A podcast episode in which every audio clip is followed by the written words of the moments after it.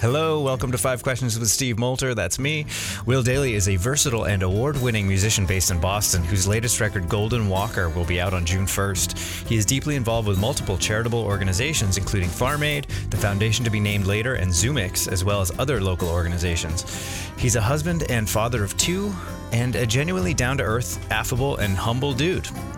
I met up with Will at his home and studio just outside Boston, where we had a long and very compelling chat about the positive impact on the arts of affordable access to healthy food, the selfishness of making art, uh, the difference between quitting and moving on, the consequences of trying to do everything by yourself, the automatic privilege of being a white male, that guns represent weakness and fear, and we even had time to go off on a pretty sweet tangent about our magical experiences of seeing our beloved Pearl Jam in concert for the very first time. Meet Will.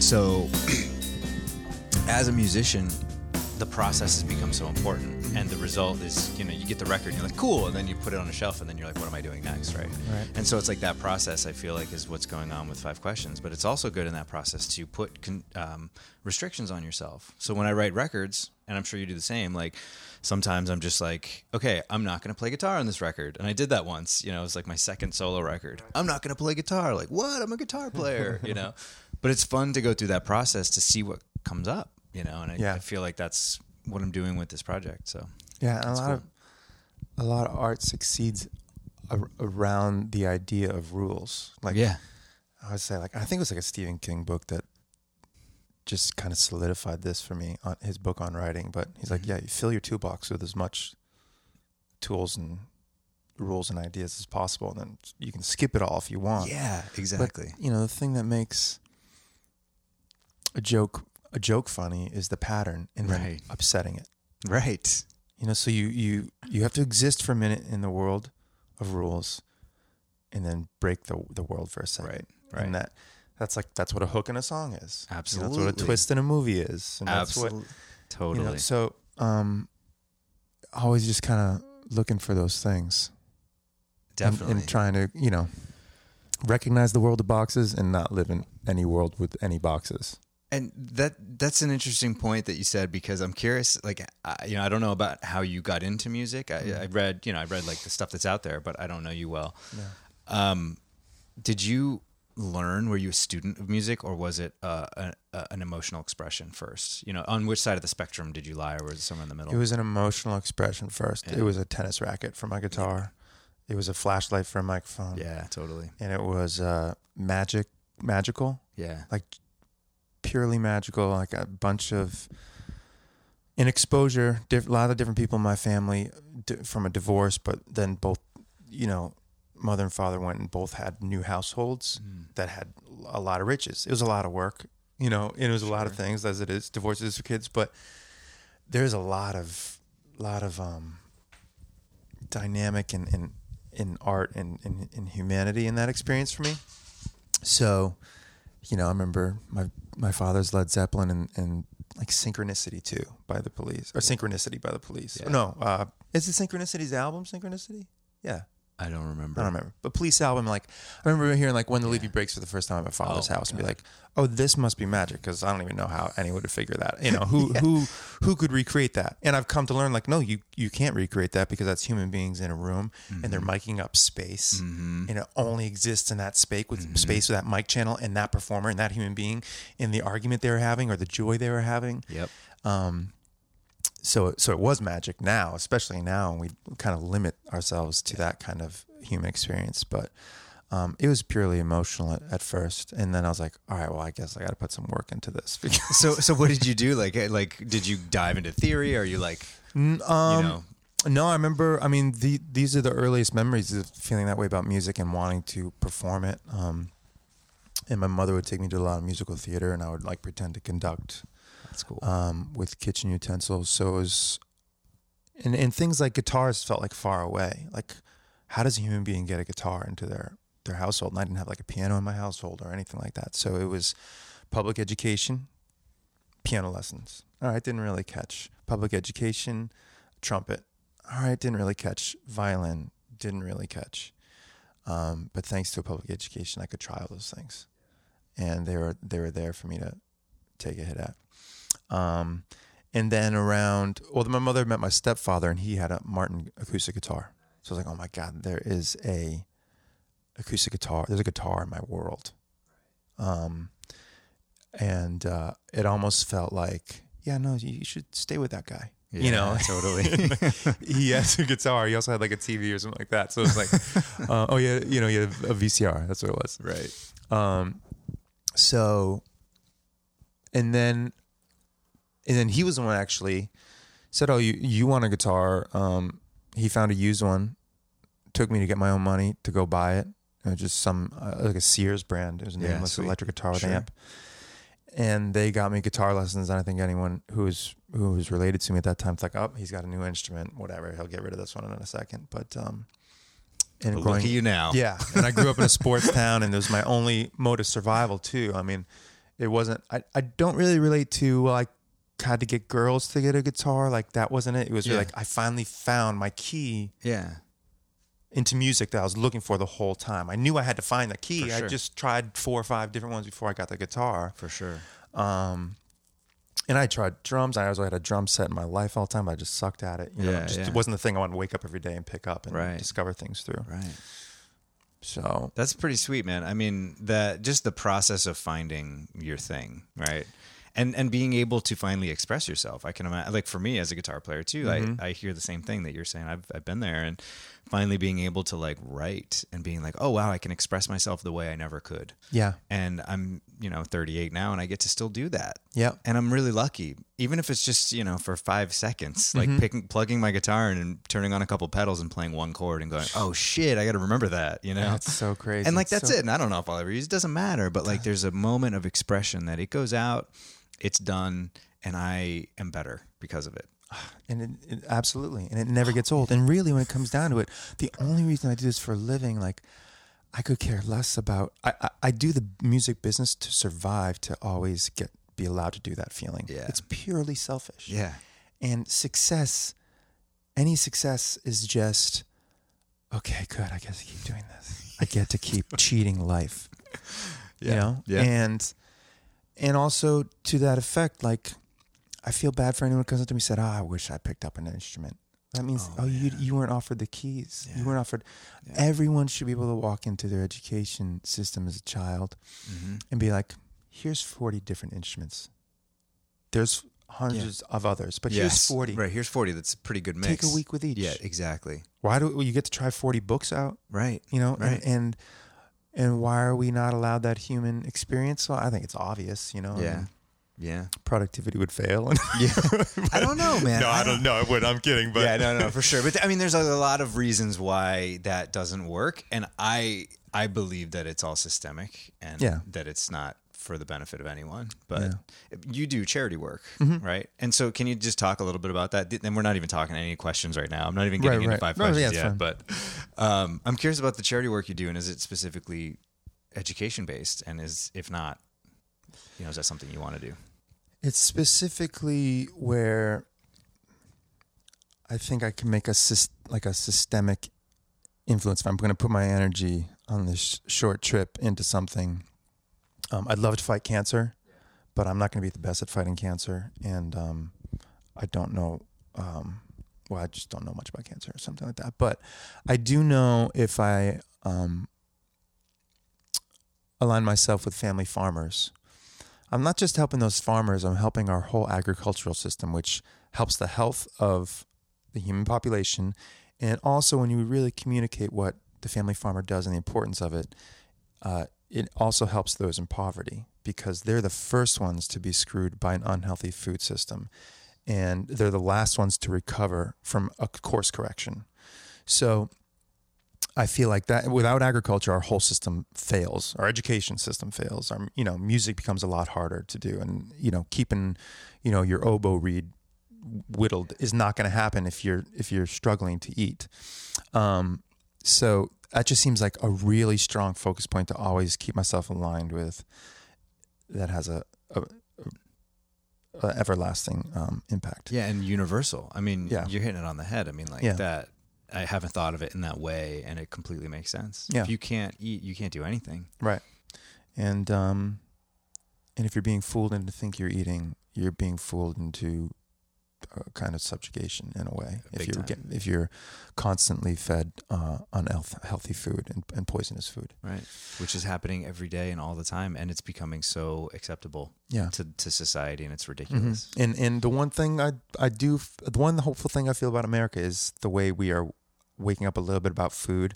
We do need to wake up more about how it affects the poorest Americans and how when these companies, these fast food companies and these companies that are poisoning us realize we're getting hip, they're gonna they're moving to India.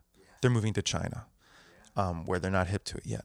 And um I feel responsibility to humans first before I feel responsibility to just being American. So, um, it's a good, uh, it's just a good place to be standing. And then uh, another group I work with is Zumix, and they're um, kind of goes back to that, that music education and um, in the ability to be human and, and feel each other. I mean, I could, you know, someone I could be on the opposite end of the spectrum of, let's say, guns, taxes, uh, social services.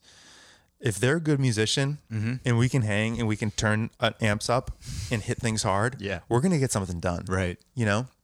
So, um, if we all have that kind of ability uh, going forward, uh, it'll be easier. And you know, then you get someone like Mike Huck- Huckabee who kind of sucks at the bass. You'd be like, "No, you suck." You know, you can't play. You know, if, if you're not going to get anywhere, then you can really call them out by their musicianship. Yeah, like, totally. all right, let's play something really fast. Oh, you can't. Oh, you- you're not versed in that language. What makes you think you're versed in the language of talking about uh, a single mother? Then, Yeah, absolutely.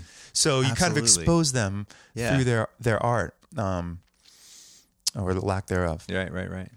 That's cool. that might be mean of me to say, but I, Hey, whatever. whatever, man. This is, Um, this is truth, man. It's all that matters.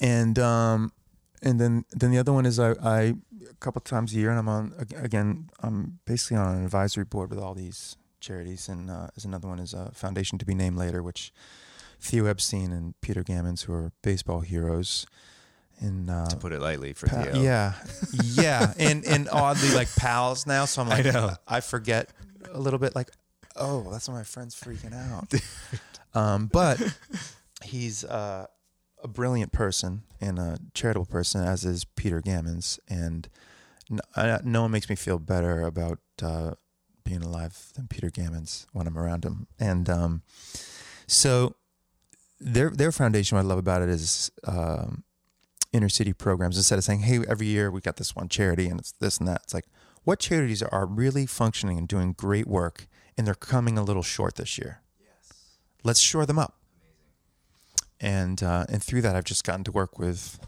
the most amazing people and get close with heroes like I mean Eddie Vedder was a hero of mine, and now I get I played like three gigs with him, and um, at the last gig, he's like, "Why don't you play one of your songs in my set?" Just like everyone in, involved, the foundation will be named later, and Hot Stove Cool Music. It's just this family, and and secretly we're through music and and joy, we're just raising money in this like covert mission to shore up Yeah.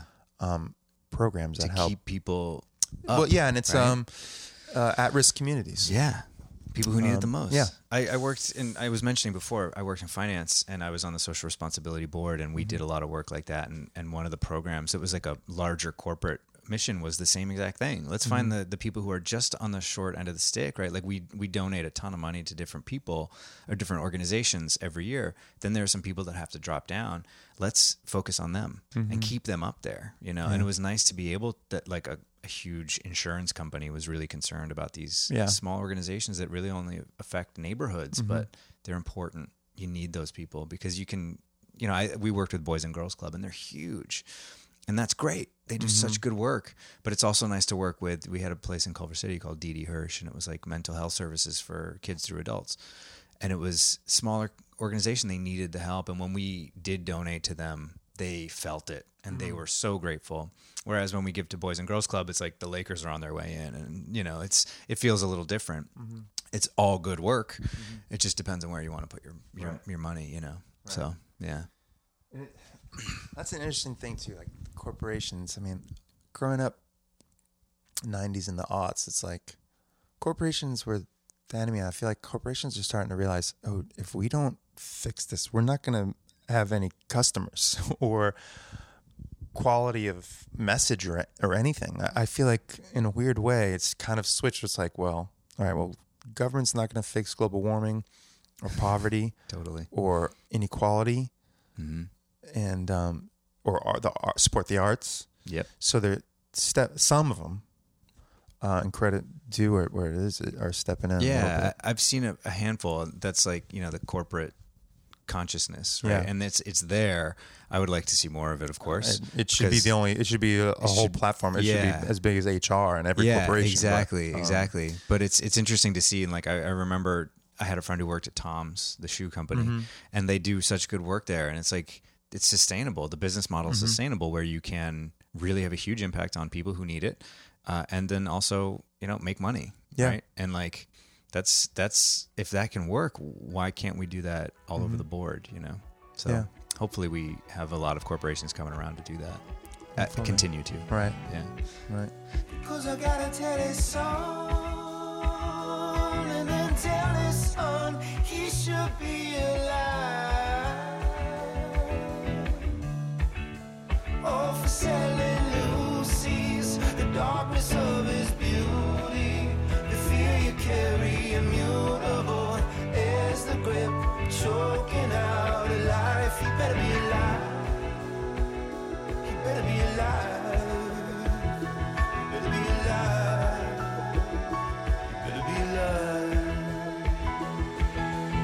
So, okay, I'm going to ask you your first five question Wait. question. I'm interrupting your flow here. Let's do this because it would be funny though if we didn't get it at all. Know. At the end, we're like, well, oh well. Um, all right, now I have to run, run through my bank in my mind. Okay, what is the most difficult thing you've ever had to do? Probably give up a little. Um, it was difficult at first, but I mean, musically and in life, um, like I just the selfishness of doing art,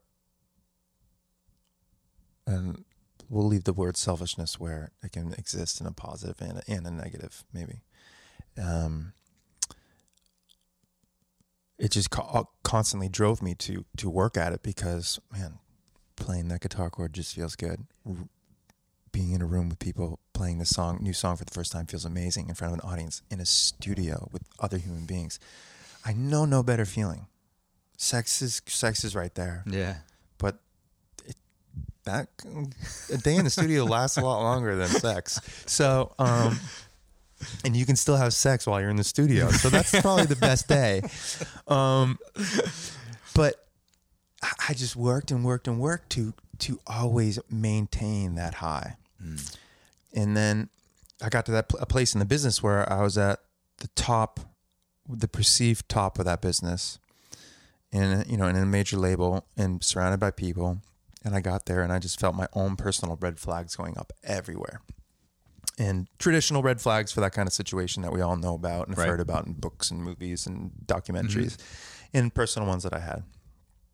Um, and so I had to quit. You know, I had to say I had to say no. I had to. I did it very graciously and um, methodically uh, to get out of uh, it unscathed and cleanly, um, and asked allies for help to get out. And um, but a lot of those allies, well, you're quitting, so I won't. You know, I don't know what to do if you don't want to be here. So I lost some friends and stuff like that, and um, and and and kind of was thought of as like a quitter for a second. Um, did you f- think you were a quitter? I was pretty miserable. I mean, I was Yeah. I was miserable when, when I was in it, but then as soon as I told everyone what happened, what I was gonna do, Yeah, I just felt like, oh man, I got, I'm like, oh, the high is gonna continue as long as you tell the truth and do, and and saying no and quitting something isn't a negative, you know. But it was h- very hard and confusing because you're being told and everyone's celebrating this thing that you're you've reached and and so on and so forth. And the same thing goes for being an artist and following that selfish high um, and having a family or having someone that you love.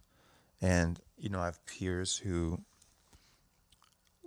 kind of sometimes put that love a close second or the responsibility is a close second. And I won't speak for them, but for me, if I if I do that, when you get to that moment to play that chord or reach that high, you don't have any life energy. You don't have any purpose. You know, if I just wanted to stay on the road the whole time, my experience would just be trying to stay on the road the whole time. And what new art would I be making from the experience? If I wasn't struggling to, I wanted to be on the road, but I also need to like give up some of these opportunities to be on the road to do this thing with this little person. And, but then I found like, so for a while I'm like, oh, am I not competing or or working? Am I am I am I quitting this thing? But then I'm I end up with that same all, all the buzz that life led you to in the first place that gives you all the compost for for your for your output when you hit that chord and it feels glorious, you know, and it doesn't feel like um, something you're just sustaining. It just feels like oh, I get to be back here, and I I'm going to get to go do this thing too, and have this life experience, which is going to inform one. Each is going to inform the other, and just Totally, man. balance, finding balance. So I think the hardest thing was just coming to terms with that, and also on a regular basis, not letting anybody judge my art because I'm not doing 200 shows a year and I'm Yeah. only, only doing 100 or something like that. You know, it's oh, like how dare you? or what, you know, so um, or or or or being hard on myself because you do lose ground. You do Yeah. give up certain things. Yeah. Um, but uh, I feel also feel more glorious too when I get get to the stage or when I get to some important life, intimate life moment. I can do both. So, um, but it's it's it's it was hard to figure out and maintain and and maintain still. In the perils of the present, it is rapping at your door. The side effects of experimental medicines you're on. It chases you through picture frames and keeps you from the sun. Breaks you in a million pieces like it already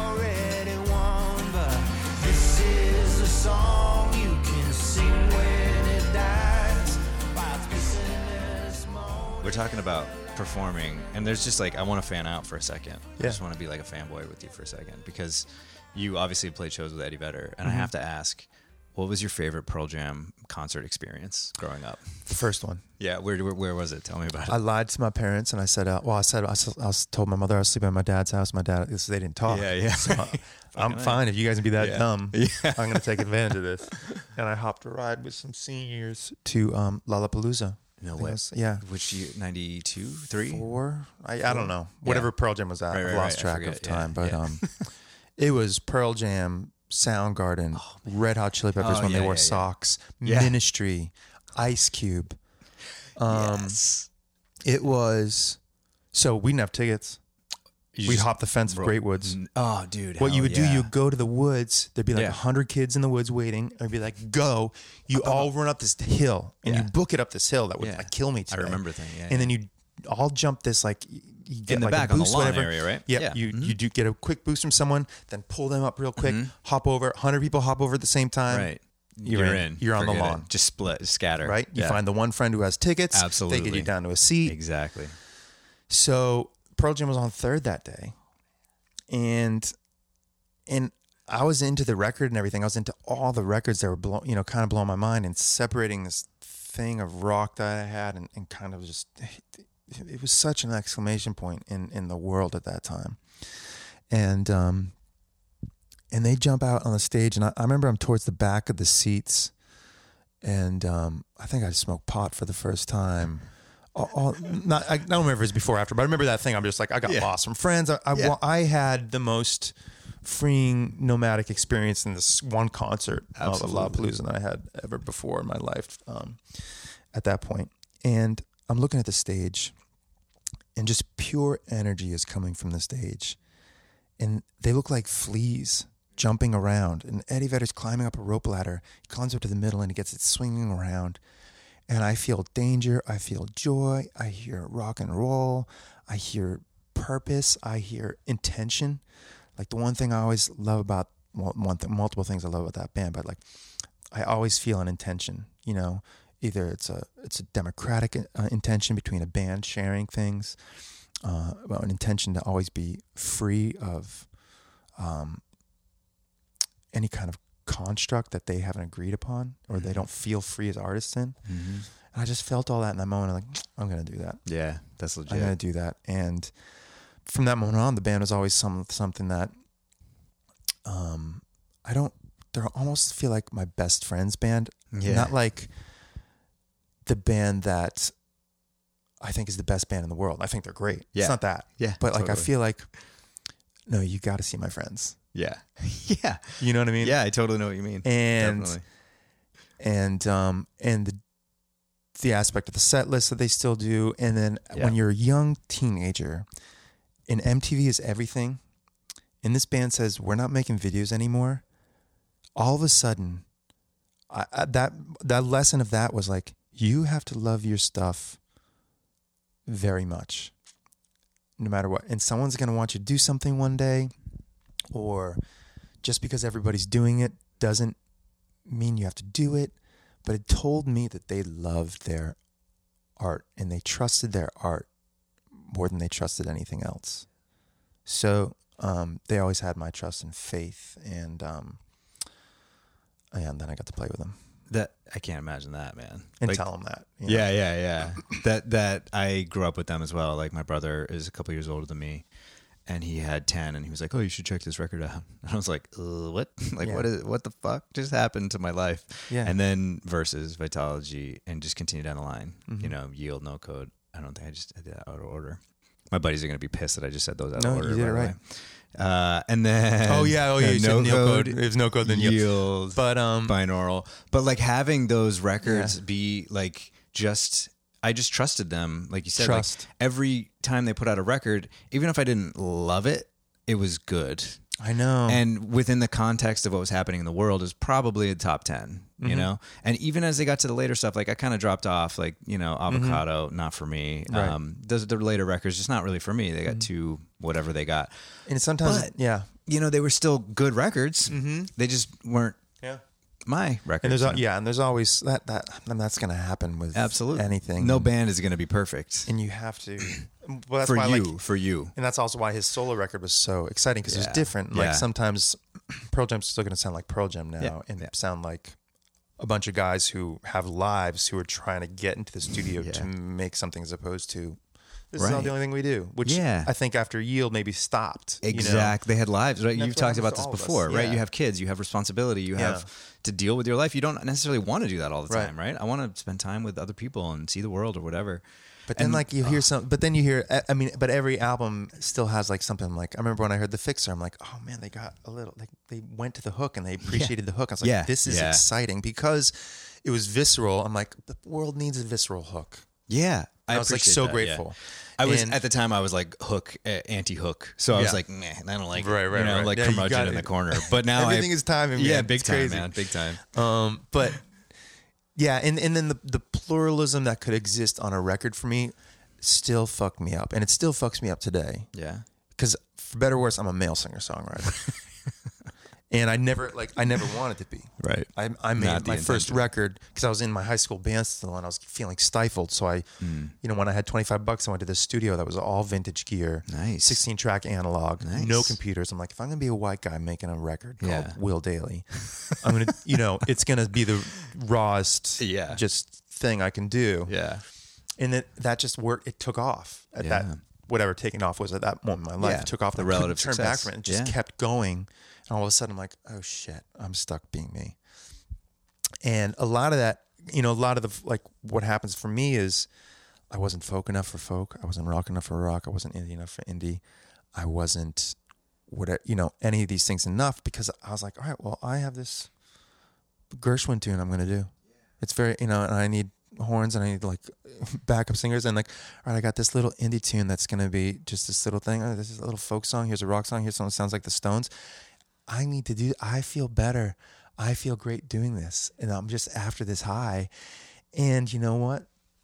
Versus had a punk rock song and a folk song on Hell it. yeah. Versus had blood and elderly woman behind on the same record. Yeah. You know what I mean? Seriously. So then, you know, or then you get to like Lukin and off he goes.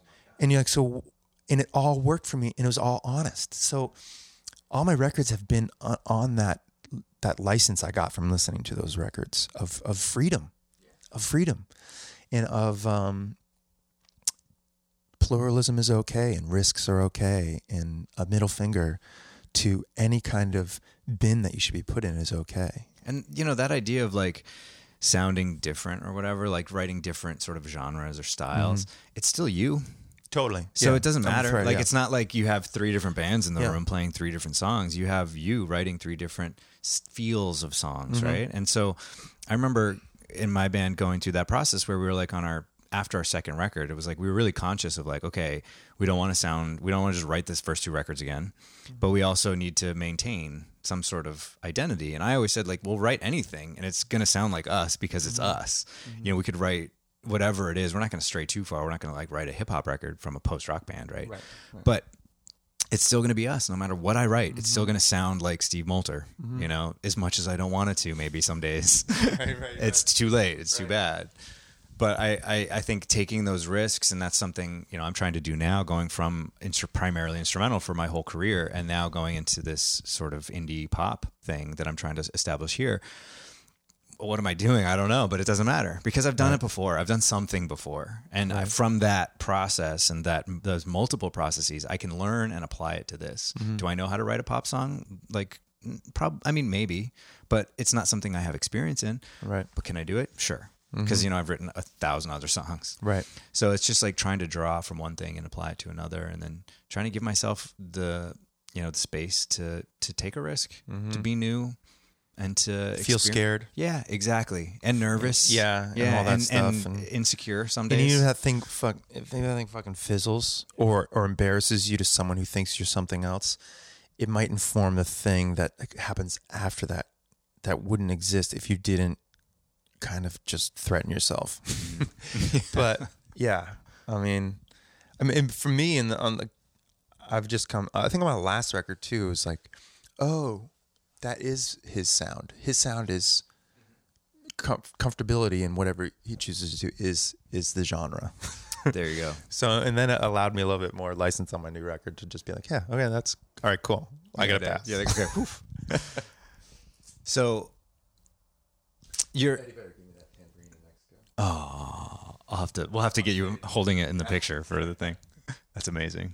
I, I I have one of Stone's picks that you know I Oh, was it's so I don't know I think I was in Vegas wasted and he like threw it and oh my god I got Stone's pick but I keep that shit for sure. Oh, yeah. I actually played it. McCready's guitar. We recorded in a studio in Signal Hill, California. It's Long Beach. Oh, my God. And uh, Mike goes down there all the time, and he left his guitar one weekend, and we happened to be recording that weekend. Yeah. And so the owner of the studio was like, "Yeah, that's Mike's," and we were like, "Oh, is it cool to play?" He's like, "Yeah, it's fine. Like, no big deal. It's here." And I was like, "Oh my god!" And so I actually recorded a track with his guitar simply because it was there, and it was an acoustic. I planned on playing the whole track on the record electric. Said, "Fuck it, it's Mm. Mike's." So that's my like claim to Pearl Jam. It's awesome, but. I love those guys. I saw him in Augusta in 1996 Whoa. and it was my brother and me and two of his friends drove up and my buddy Kay we drove up and you know it's like augusta's pretty far up there. Yeah, because yeah. we were in westboro What were they so- doing in Augusta? it was on the tour where they were it was 96 and they were like not ticketmaster venues. So they had to oh, play like right, these right. weird fucking venues. So we went up to some like hockey rink in augusta and it was a full moon. Dennis rodman showed up. Dude it was fucking magical. Like you talk about the magic was the same. Like i went crowd surfing for the first time and i was right up front. Eddie was pointing at me like yeah. And i like fell backwards and was like oh shit and then somebody caught me and i looked down as my brother i was like yeah Oh my gosh. it was fucking epic, dude. Those guys, though, they provided so much joy for me and sure. so much, you know, inspiration. And like, I don't play any riffs like they play. Yeah, yeah. You know, so there's no direct correlation from my guitar playing to theirs. But it's I like know, they are so. it's a method that they've and, and you know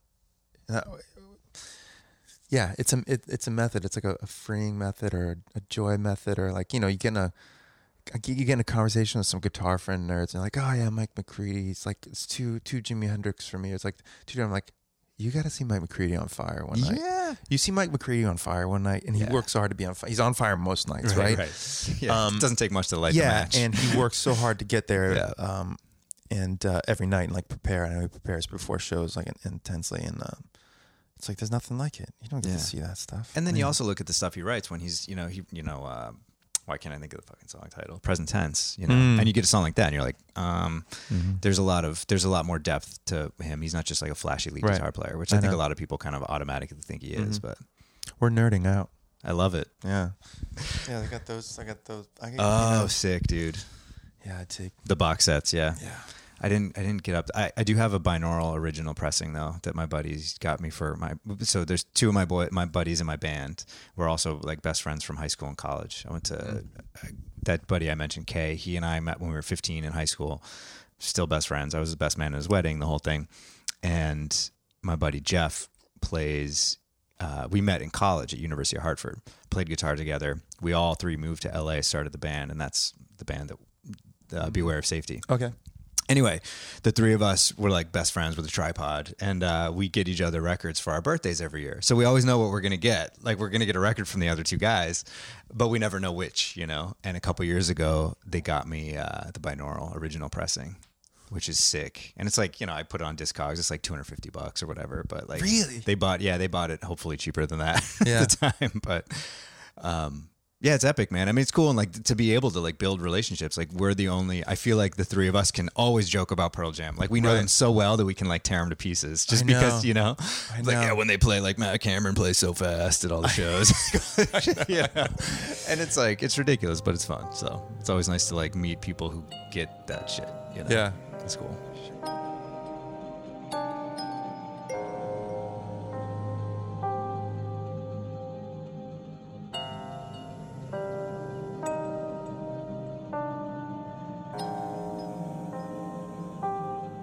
How do you deal with loneliness? Hmm. Not just in the music, but in life, of course. Oh man, that is. That's the best question. Because the solo part is kind of a lie, right? Like my the most important thing I, I always say to anybody who asks, I'm like, you have to be the worst person in your band. If you're not the worst person in your band, you're not gonna be any good. Yeah. You usually have to be the worst person in the studio when you're the songwriter. right? Yes. um and and I grew up loving bands. I didn't aim to be like I liked I I, I love Cat Stevens and I love James Taylor and I love Van Morrison and I love Tom Waits. That was never my goal and I never thought I was good enough to just be that. Ended up going that way. And um I always gravitated towards creating some sort of group around me. Um, so I had Will Dailey and the Rivals for a while. I have I've had the same drummer for 14, 15 years. But I also have like it's almost like a Mission Impossible thing when I have gigs or tours. It's like okay, well my drummer's a professional drummer. He might be in the studio or out with somebody, um, or I might not have the budget to bring him here or there. So I got a drummer in Chicago. I got one or two in L.A. Same with bass players and some guitarists because that's just survival now. Um, and we're all a bit older now, so no one can really do it. You know, we don't do it for free anymore.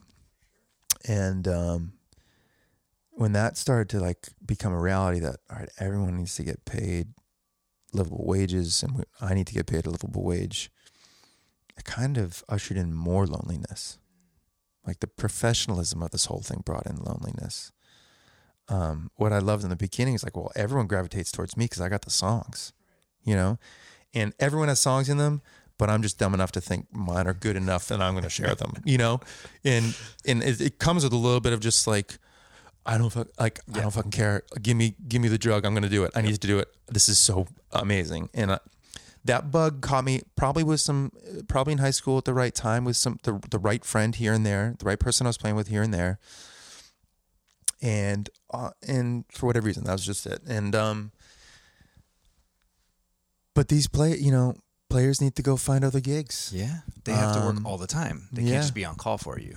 and then there's the gigs I got to do by myself and drive and I spend all day alone and then I got to get in front of people or most of my oh 99% of my music I did not plan to play by myself with a guitar.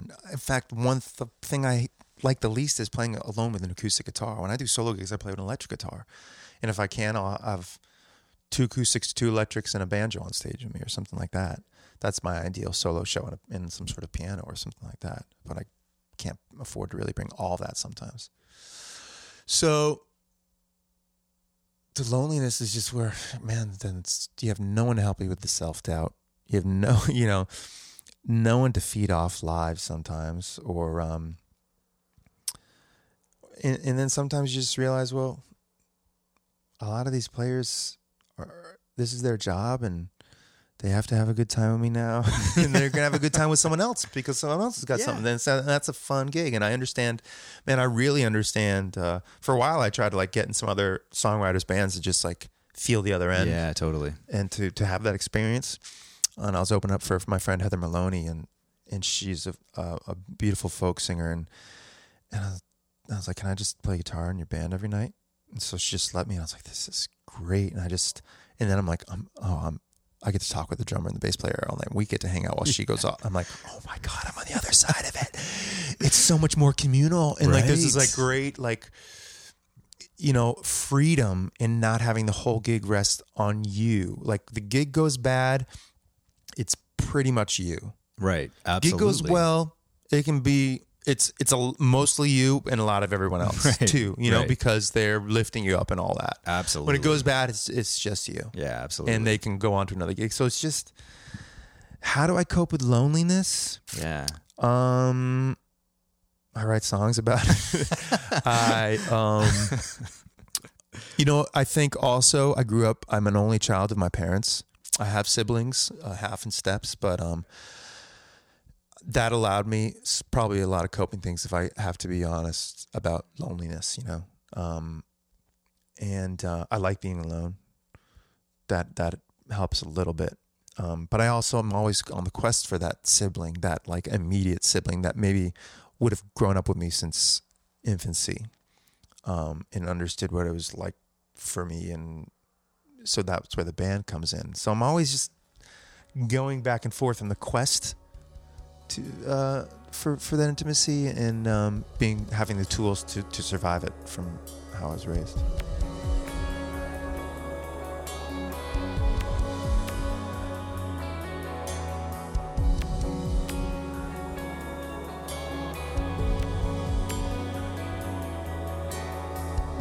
What's your greatest fear?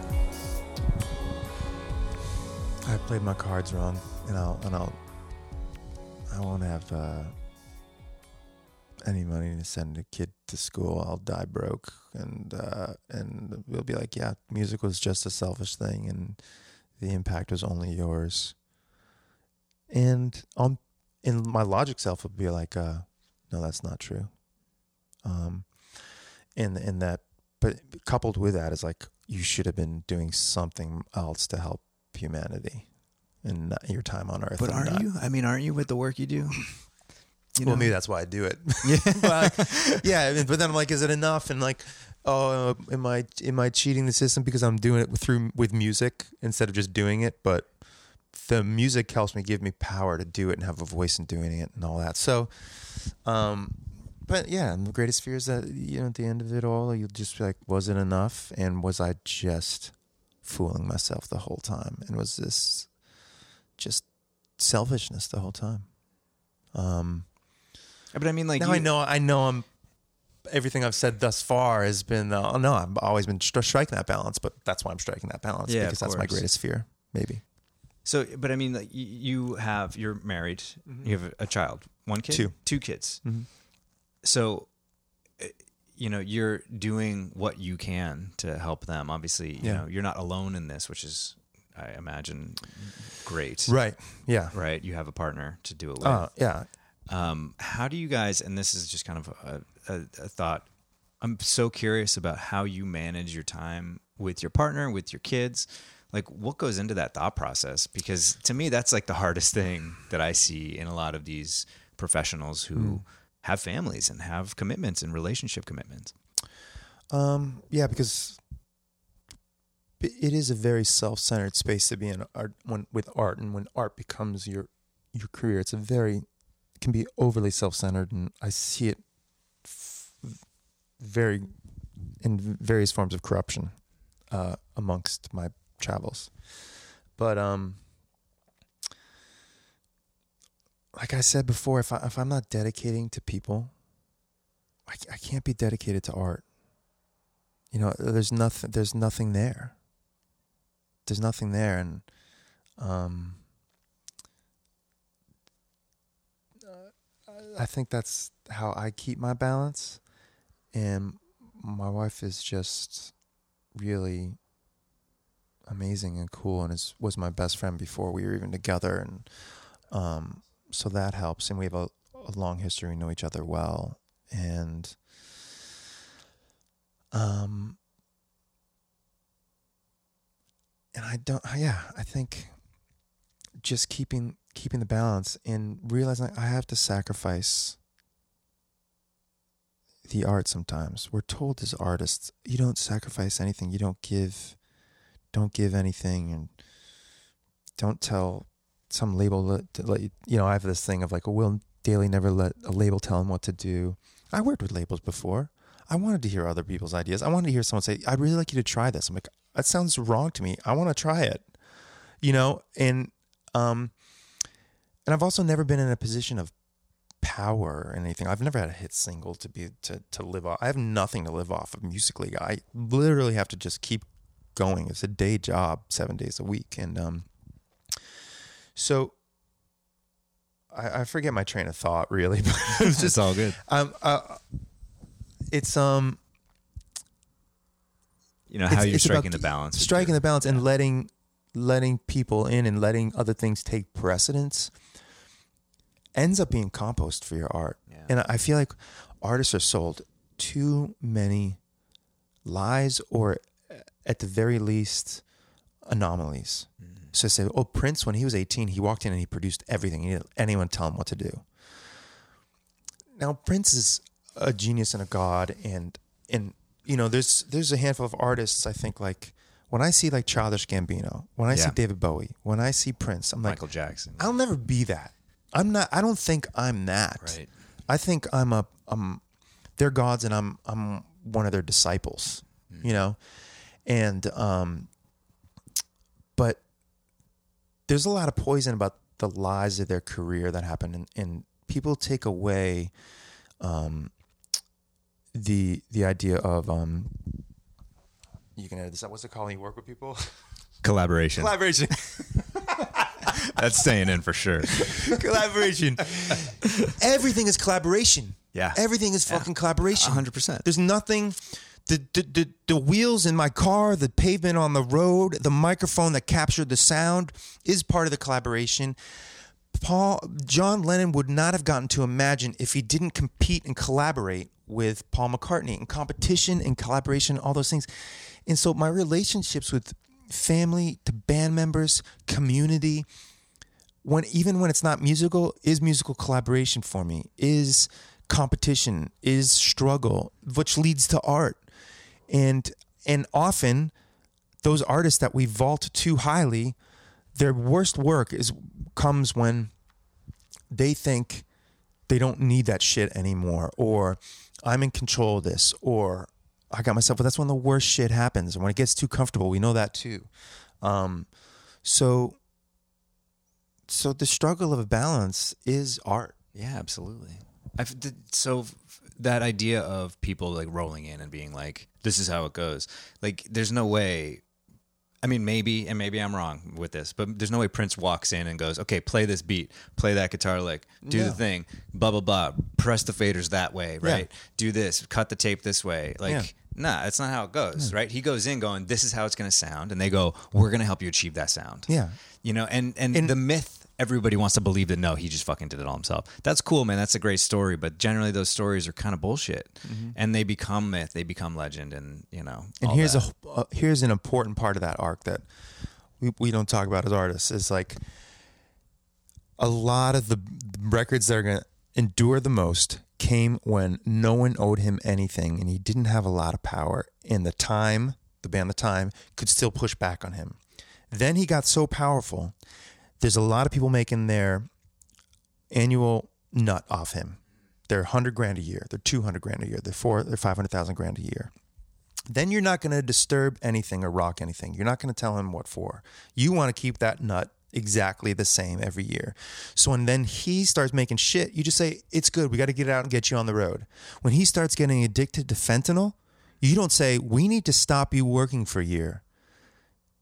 Because you're going to lose your nut. paycheck. Yeah. Yeah, you're going to lose your paycheck. And that is what's continuously happening. So when people say, "Oh, I can't believe Tom Petty went out and did it," that what a hero. Well, you know what? Maybe everyone around him should have said, "I'm maybe." It's just I'm not going to play with you. I'm not going to work this tour. I'm not going to do it. I'm going to go out and say stop because I love you and I want to hear the record you make five years from now. You know, um, I want you to do more tours, and this one we need to do a year of healing and so we have all these musicians that we because because the the lure of rock and roll still gets gets by a gets a pass on the Me Too movement, gets a pass on racism, gets a Fucking A, pass on wealth and inequality, and gets a pass on drug addiction that, that the fans get to celebrate. While you know Tom Petty's kids don't have a dad, you know, and at the end of the day, those fucking uh, musicians and the and I'm not saying anyone single person or anything like that, but the the management companies, the agents, you know, they they don't maybe don't have that much nut anymore, that that paycheck anymore. Some of them know how to then turn the death into a lot more money, um, and it makes them a lot more money. But um, I don't know. I want my artists to survive. Yeah, absolutely, man. I mean, like we deal with that. You know, the 2016 was a crazy year for celebrity deaths, and like that was insane. And you know, for for guys like us, I mean, we're both like you know rock and roll fans. Obviously, Seattle was huge. Like Chris mm-hmm. Cornell, you know, even Scott Weiland. Like I was Yeah. a huge fan. Like just, it's shocking Yeah. at this age that these guys are able. And I think you're dead on with that, man. Like. Mm-hmm. It's the little, the yes men and the I need from you, so I'm not mm-hmm. going to prevent you from collapsing. And what is also happening to the American male, especially the American white male, needs to have a reckoning. Mm. Like when people say to me, "It must be so hard being a musician," I'm like, you know what? I'm white. I'm tall. I'm relatively good looking. I'm from the Northeast America. Yeah, Okay, my family is made up of good people. yeah, If I anytime I have fallen on hard times, it, it, it's it's cushioned, you know, to a certain degree. Uh, also because of the respect, I work hard, but it's, it's just not that right. hard. I'm pretty sure it was hard to be a fiddle player in 1880 when your string broke. Yeah. you know, on the night of the gig because you don't have Amazon to pack you new one. I'm pretty sure it's hard to be the only female singer uh, in a band in 1910 going from town to town, and that Yeah. was that was hard. Yeah.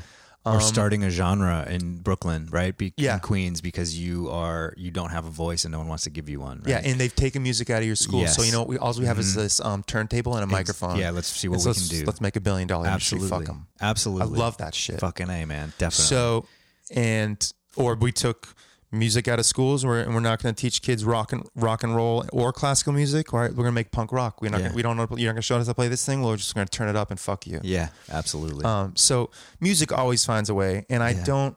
I, I'm always blown away by my friends who, you know, advocate for equal pay for artists um, and, and take companies to task like Spotify. But I don't have a conversation about Spotify because um, I don't know a time in history when artists were paid correctly. If you can point to that time, I'll do my best to make it that time. Um, art happens no matter what. And if you are going to stifle music education, if you're going to try to keep um, black people from having music education, they're you're just going to fuck yourself later on. absolutely. You know, and Jay Z and Kendrick Lamar Yep. are going to fucking make you look like an asshole Yep. and sound like an asshole when you question what they're doing on stage. And I man. love that. I'm so It's entertained by that. Yeah. Um, so, but the white male right now, with the Me Too movement, with with Black Lives Matter, with our rampant inequality, it needs to have its own awakening of, you know, what happens when I think of Robin Williams, when I think of Chris Cornell, when I think of Scott Weiland, when I think of like being white meant like, all right, there's a couple steps I just need to do to be a hero and it's not that hard. Um, it takes nothing away from their beauty. or anything like that. And they're a lauded example, but there's a lot of white men in despair because we've been sold this thing that's automatic that is becoming less automatic. And the worst of us are having a horrible backlash to that. And so when we really think about it, we have to admit that uh, men's lives have been fodder for rich men for millennia. And we're told that we're the ones who, oh, there's some bad guys in a building in Nakatomi Plaza. You just need one guy with a gun and no shoes, and the whole problem be solved. Great movie. Great movie. But I grew up thinking, like, oh, yeah, I just need to struggle. If I'm struggling, if my feet are bleeding, and if I persevere, I can do it all alone. And I don't need any help. And my vulnerability is only my own, you know? Um, and I, that whole thing was, is just a lie. Totally, man. To get men to give up their lives or to give up um, their empathy or to give up their their right of you know just that or to give to, to hold on to the idea that they deserve everything eventually and um, we need to have just a course correction on that Yeah. um, I'll- And I'll- it's happening it's happening slowly. but no one's talking about the role yet we're talking about bad bad bad bad bad men right. but we need to have a conversation about you got to understand wealthy men view every other man below them as cannon fodder. Yep. But But that's like- just the way we've been raised and that's almost maybe biologically how we are. So let's talk about that. But and and and so then that kind of leads me to a it's interesting you bring this up and this is coming up however it's coming up but i interviewed a woman the other day who's a an artist in boston and she's a woman. She identifies as queer and she talked about how much she has been oppressed in the art community because she's a woman simply because she's a woman and she's white. You know and we talked a little bit about how difficult it is you know for everyone poc uh, women, they're just everything's a struggle all the fucking time. And then you know, you and me, we're white men. And she asked me like, well, you know, what are we? What? How do you feel? You know. And then we talked a little bit. This was after the interview, so we were talking sort of off the record. But I'm curious, and she encouraged me to like talk about this more with in my interviews, especially with white men, white artists, mm-hmm. especially. So it's funny we're here, but you know, I talked about how I felt you know, I, during the Me Too movement, especially, I looked at that and I, I saw all these terrible things that were coming out and these brutal things that happened to these women. And I started to look at myself in the mirror and say, oh my God, like I didn't do things like that, you know, mm-hmm. like, but I, I, I'm sure I said to her, like, I'm sure I looked too long at somebody. I'm sure I said, oh, come on, you mm-hmm. know, uh, come on, like, why not, you know, put pressure on. And like, I just feel fucking terrible about that. Mm-hmm. And it's trying to find the balance of like feeling responsibility for the things that I have done in the past, um, but also not like letting my guilt destroy me. Right. right. And like, uh, how do you, I mean, what do you think? You know, I mean, like, how do we, what do we do? you know, because I want to do, I want to help. I want to not be, um, you know, part of the problem, Mm-hmm. you know, and my silence can be part of the problem, especially because of who we are, you know? Right. I, have to think of all the things like inside manhood that I've thought of in, that they all need to be addressed and then lauded by positive examples. Like we need to talk about lust and taking and turn into like expressing desire. How do you express desire as a man? You know, and then allow vulnerability to be part of that, you know? And then we have to have an honest conversation about um what what is the interest, the compounded interest of men, poor men, black men, white men, men of color, any kind, being the sacrificed for the those in power. And what what does that mean for centuries? And and how how has that affected some of these things?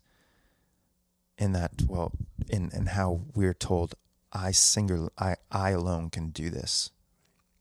You know? Now, when you're in bands, you realize, you know, that's the beautiful part of being in bands, back to bands. You- I think that's why Yeah. you stay open for that. You, You're open to it for the first time, you know? Yeah, absolutely. but you know and so really having that conversation because that would that's an important part about the violence in our world is like well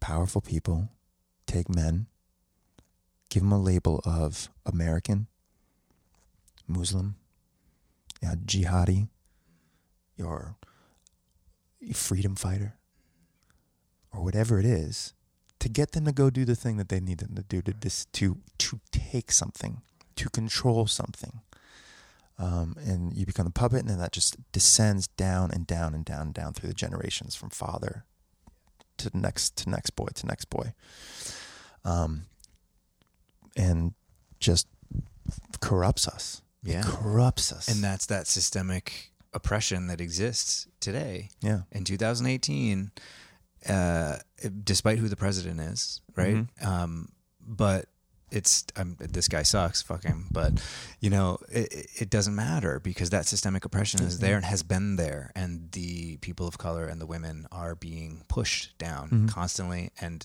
thankfully, now things are coming to light that we can start addressing it. Hopefully, I just hope the people. But I think I think ha- maybe he is he is like it's it said he's what we deserve, but maybe he is exactly what we need because he represents the in every facet the worst thing about all of us. yeah, And Yeah, the greatest exclamation exclamation point you can have. And if you look, if we are a body of, of people, he might be that vaccine shot that gets the body's immune system to say, "Oh, we need to wake the fuck up."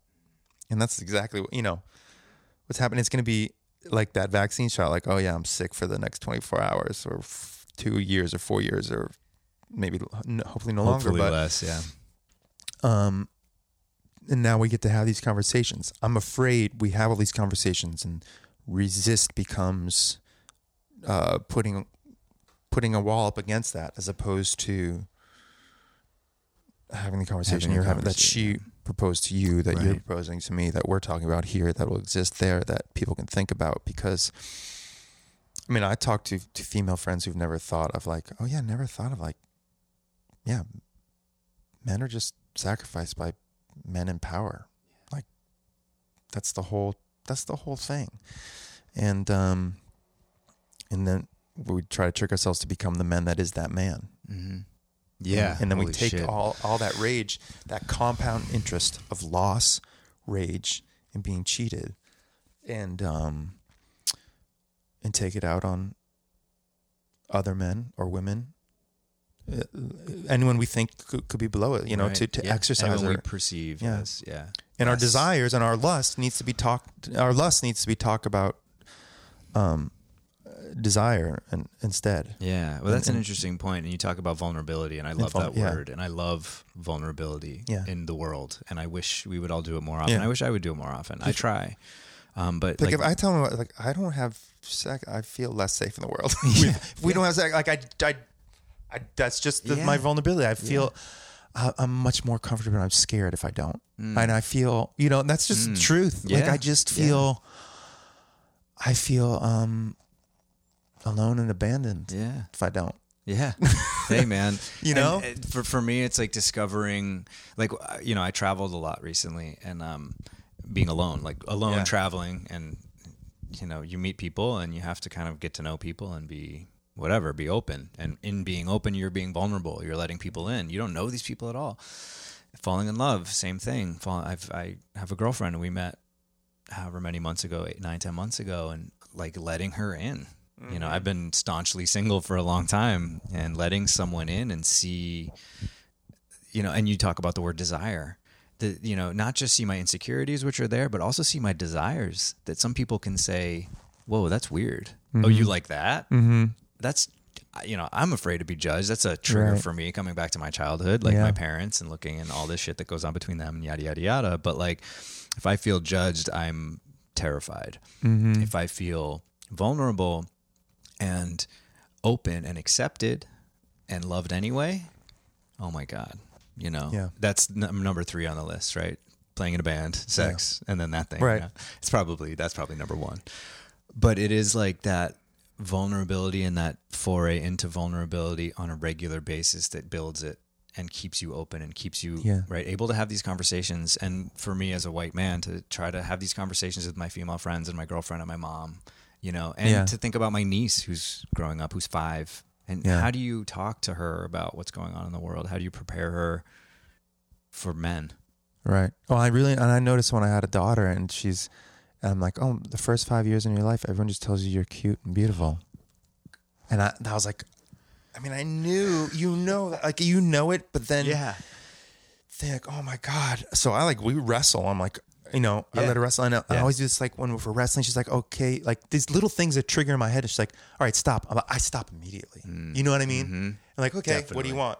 yep yep Tell me, talk what, to you me know. what's up Um, not, not she's like stop it. She'd be like no. Yeah, she's like, I don't wanna do this But anymore. even her version of like stop, Yeah. like if I'm a, I'm making like a karate pose or something. Right. She's like stop. I'm like okay, yeah I'll stop absolutely when you say stop. Absolutely. Anything I'm doing, like if I'm, um, and then um, also and then, and then we we get through these conversations. We have these conversations, and we have, you know, the the, the legacy of manhood, and we discuss it really. Um, at the end, we need to then reapply what manhood strength is because Yes. what, everything you just described to me yeah is pure strength to me. Yeah, It's pure male strength. When I see a gun, any gun, and I grew up obsessed with guns Really? and Rambo and all that stuff, Okay. and or John McClane or an action movie, you know, and th- thinking like, and I, I applied it to my mu- I applied it to my career, like I can do this no matter what. But when I see a guy, I just see pure weakness, absolute weakness, and um, I think it's our most cowardly creation and represents nothing of manhood or safety. Now, fucking a uh, if I lived on a farm with law enforcement 15 minutes away, would I want a, a single load rifle or a single load shell shotgun? Sure. Hmm. I can understand. I can understand that. yes Um, but when you see some of the when you see all the conversations other than that one, you know, or other than the um, right to organize in a regulated way, um, I just see weakness, and I see fear that is all consuming. I understand their fears of how I want to protect my family. Or what if what if this happens? What if someone i understand that fear but i when i see the gun as the answer i see the fear has completely consumed you Absolutely. and I think that's the biggest. You, you've talked about it in a few areas where fear is sort of a subtext to what's going on. And like there's fear is a, is, I, I see the world from two perspectives for myself, for me, and generally I see it in other people. I can either make decisions based in fear or I can make decisions based in love. mm-hmm. It, there's no in between. Mm-hmm. Um, and I want to make all my decisions based in love. Do I? No. Mm-hmm. Um, but when we start living in fear, when we start doing this more guns conversation, which is fucking ridiculous. Oh, wait, we don't need less guns. We need more guns.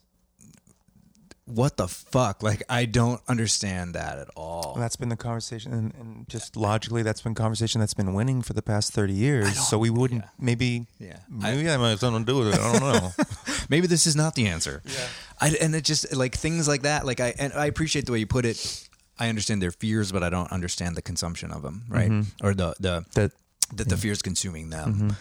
And yeah, like I get, yeah, I want to protect my family, sure, but like, fuck, man, I don't know, I don't know. It's just, and but i see yeah, but i see you know, i see a corruption of manhood mm, hmm when I when I hear it. Um, and um, you know, and I, I don't even want to bring any specific person up. Actually, I don't like saying their names, and that's that's the only thing I'm going to talk about. But, but yeah, it's a corruption of manhood, Yeah. and um, and that's not to say anything about uh, a woman's fears and why she might want a uh, a firearm, but uh, but I'm speaking on behalf of of men, especially since we have the upper hand in strength. Yep. So, um, but I, I've been in some gun altercations, and I've Hmm. had a gun pulled on me, Wow. and I just saw someone who's fear, who's had fear and was not creative, and um, and when you, and I and I knew at that moment, I could think of a million things and a million solutions and a million ways this situation could go, and they could think of one thing, and it was this black machine in their hand that was the sum of all their fears, the sum of all their ideas, and the sum the sum of their manhood. Right then and there, Yeah. Yeah. and they're in jail. It's crazy. But But so so so to get the, the conversation we're having is like I'm like yeah, we have this conversation.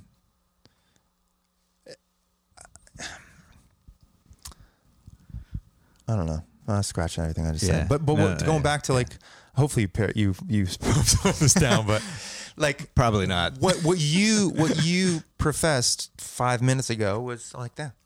That's the ideal manhood. That's manhood. That's strength. That's pure strength. There is no strength without vulnerability. Yeah. You have to the ha- you have to be open. You have to be willing to to get knocked down and be like, yeah, I got knocked down, and I Yeah. get down and like I'm gonna rush for it and claw someone's eyes out. Then you're vul- then you're then you're crazy and you're not safe and you're hurting other things and you're you don't you don't know what's going on, man.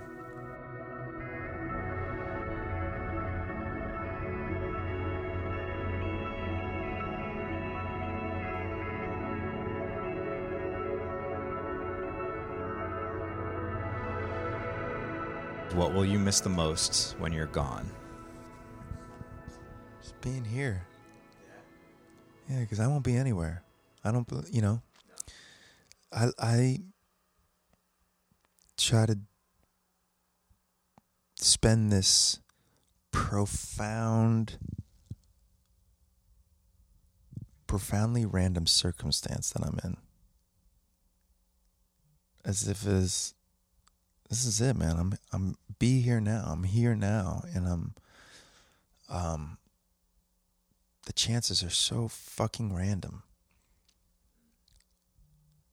So ridiculous. That I am doing art because it is the only key I have to understanding and not completely doing that thing where my face swallows itself and turns into a black hole and my whole being is gone because it's just too much to think about. And art allows me balance, allows me to admit that, allows me to toy with it, have fun with it. And so those nights when I'm lying in bed, I'm like, what the fuck have I done in my life? I've totally screwed it up. That's the part of the, the human mind that ignores the pure beauty of the randomness and thinks, oh, I, I just need to snap in line and I, I need a 401k, you know, and um, I'll be perfectly happy at the end of my days if I can't get up and pick up a guitar to like work in a bookstore or work in a used record store and tell people what CDs were. And um, so I'll just